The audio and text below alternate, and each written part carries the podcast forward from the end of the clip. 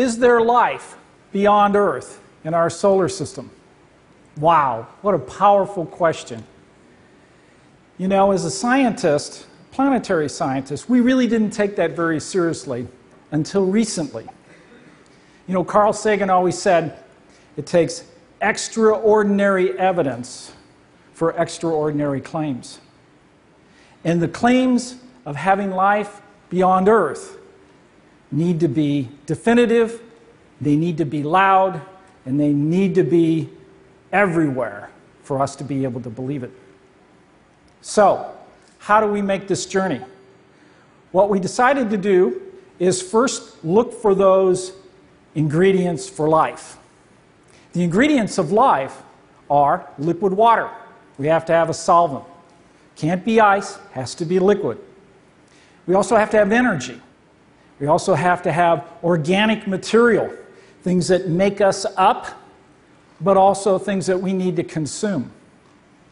So we have to have these elements in environments for long periods of time for us to be able to be confident that life, in that moment when it starts, can spark and then grow and evolve. Well, I have to tell you that early in my career, when we look at those three elements, I didn't believe that they were beyond Earth in any length of time and for any real quantity. Why? We look at the inner planets. Venus is way too hot. It's got no water. Mars, dry and arid. It's got no water. And beyond Mars, the water in the solar system is all frozen. But recent observations have changed all that. It's now turning our attention to the right places for us to take a deeper look and really start to answer our life question. So, when we look out into the solar system, where are the possibilities? We're concentrating our attention on four locations: the planet Mars, and then three moons of the outer planets, Titan, Europa, and small Enceladus. So what about Mars? Let's go through the evidence. Well, Mars, we thought, was initially moon-like, full of craters, arid, and a dead world. And so about fifteen years ago, we started a series of missions to go to Mars and see if water existed on Mars in its past that changed its geology. We ought to be able to notice that. And indeed, we started to be surprised right away. Our higher resolution images show deltas and river valleys and gullies that were there in the past. And in fact, Curiosity, which has been roving on the surface now for about three years, has really shown us that it's sitting in an ancient riverbed where water flowed rapidly. And not for a little while, perhaps hundreds of millions of years. And if everything was there, including organics, perhaps life had started. Curiosity has also drilled in that red soil and brought up other material. And we were really excited when we saw that, because it wasn't red Mars, it was gray material, it's gray Mars. We brought it into the rover, we tasted it. And guess what? We tasted organics, carbon, hydrogen, oxygen, nitrogen, phosphorus, sulfur, they were all there. So Mars, in its past, with a lot of water, perhaps plenty of time, could have had life, could have had that spark, could have grown. And is that life still there? We don't know that. But a few years ago, we started to look at a number of craters. During the summer, dark lines would appear down the sides of these craters. The more we looked and the more craters we saw, the more these features. We now know more than a dozen of them. A few months ago, the fairy tale came true. We announced to the world that we know what these streaks are. It's liquid water. These craters are weeping during the summer. Liquid water is flowing down these craters. So what are we going to do now? Now that we see the water? Well, it tells us that Mars has all the ingredients necessary for life. In its past, it had perhaps two-thirds of its northern hemisphere, there was an ocean. It has weeping water right now, liquid water on its surface. It has organics. It has all the right conditions. So what are we going to do next? We're going to launch a series of missions to begin that search for life on Mars. It now is more appealing than ever before. As we move out into the solar system, here's the tiny moon Enceladus. You know, this is not in what we call the traditional habitable zone, this area around the sun.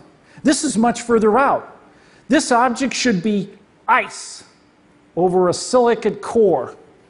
But what did we find?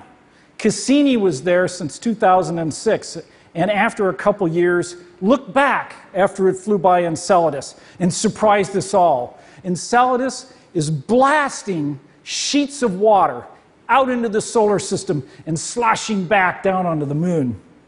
What a fabulous environment. Cassini, just a few months ago, also flew through the plume, and it measured silicate particles. Where does the silica come from? It must come from the ocean floor.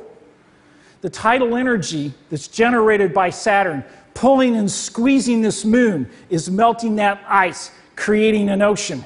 But it's also doing that to the core. Now, the only thing that we can think of that does that here on Earth, as an analogy, are hydrothermal vents. Now, hydrothermal vents deep in our ocean was discovered in nineteen seventy-seven. Oceanographers were completely surprised.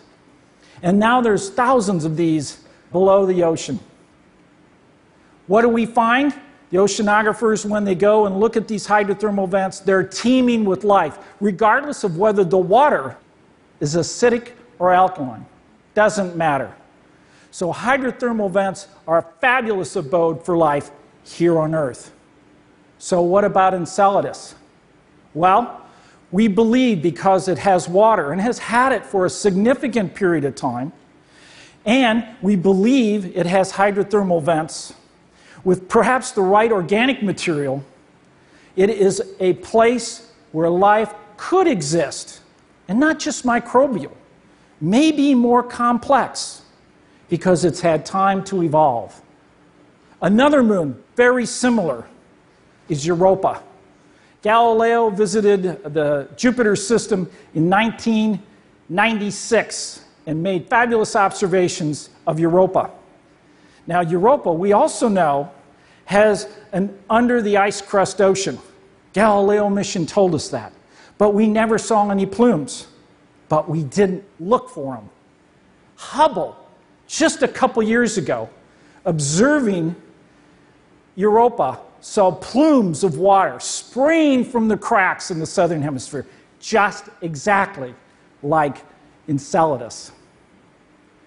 These moons, which are not in what we call a traditional habitable zone, that are out in the solar system, have liquid water.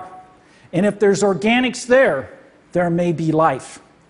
This is a fabulous set of discoveries, because these moons have been in this environment like that for billions of years.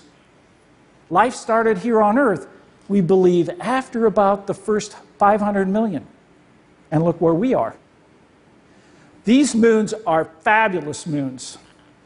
Another moon that we're looking at is Titan.